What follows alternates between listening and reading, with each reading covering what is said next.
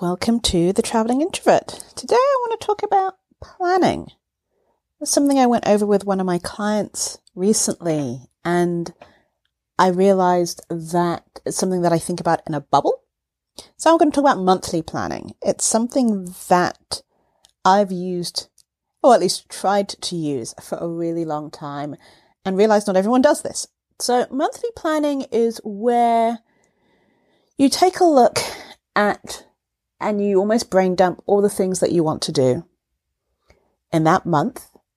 And then when you look at that and that list, circle or split up or demarcate in some way, shape or form things that are urgent that you have to do that if they don't get done that month, then your world will come crashing down. And then take a look at other items that would be nice to have. That'd be really good if you got done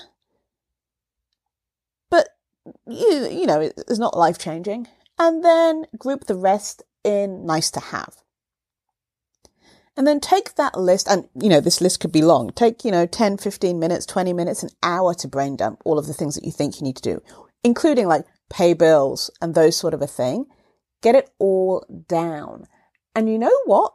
After you got that list down, walk away, go do something else, leave it for a couple days, come back, see if that list still rings true. See if there's anything you need to add, anything you need to take away, or maybe the priorities of the tasks are not quite the same.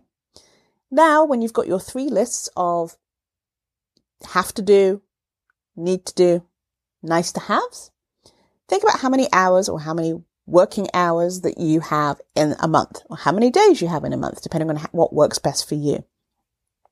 And try and guesstimate to the best of your ability how many hours, days, whatever it is, each one of those tasks that you have to do will take. Now you've got it written down. Then, you know, take that away from how many hours you have in a month and then look at the rest of the list and see how many hours those things take. Then now you've got your three lists of have to do and how much time you think it's all going to take. Add 20%.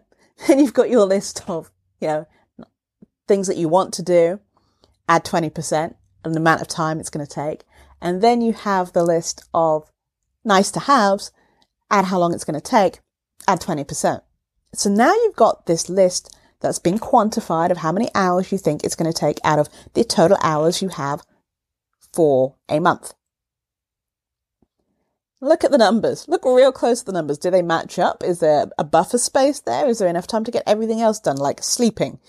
Um, take a good look and then go ahead and try and put in those particular tasks that you have to do. Try and schedule them already in your calendar. Block out time for them. And it could be work related stuff, personal stuff, a mixture of both. But see if you can block them into your calendar with stuff that's already in there.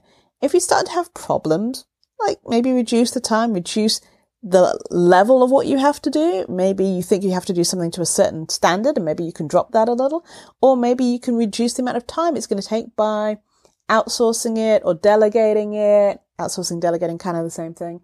Um, automating it, using a system in some way, shape or form. You know, what's your process for making these things happen? Are there processes there that you could automate and delegate and therefore you can take them off your have to do list because they're going to get done regardless, like automated bill paying or automatic ordering of groceries, those sorts of things. Because they might take up a certain amount of time, but if you automate it, you know, it goes down. So then you start to get a clear idea of what your month is going to look like. And then you start adding in the other nice to haves and would like to do's. Don't forget the one thing that you need to put in there that people always forget is blocking out time for recharging and recovering and blue sky thinking and the things that ground you. And so that's one way that you can go about planning your month. I use a variety of different ways along with this.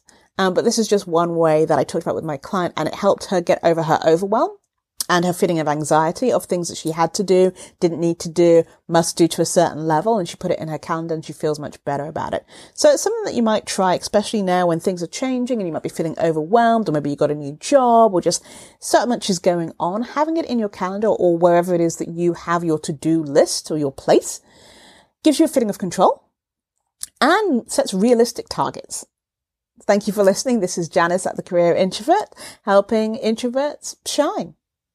Thanks for listening. And if you have any questions for me or anything you want me to answer on the podcast, please email me at janice at thecareerintrovert.com.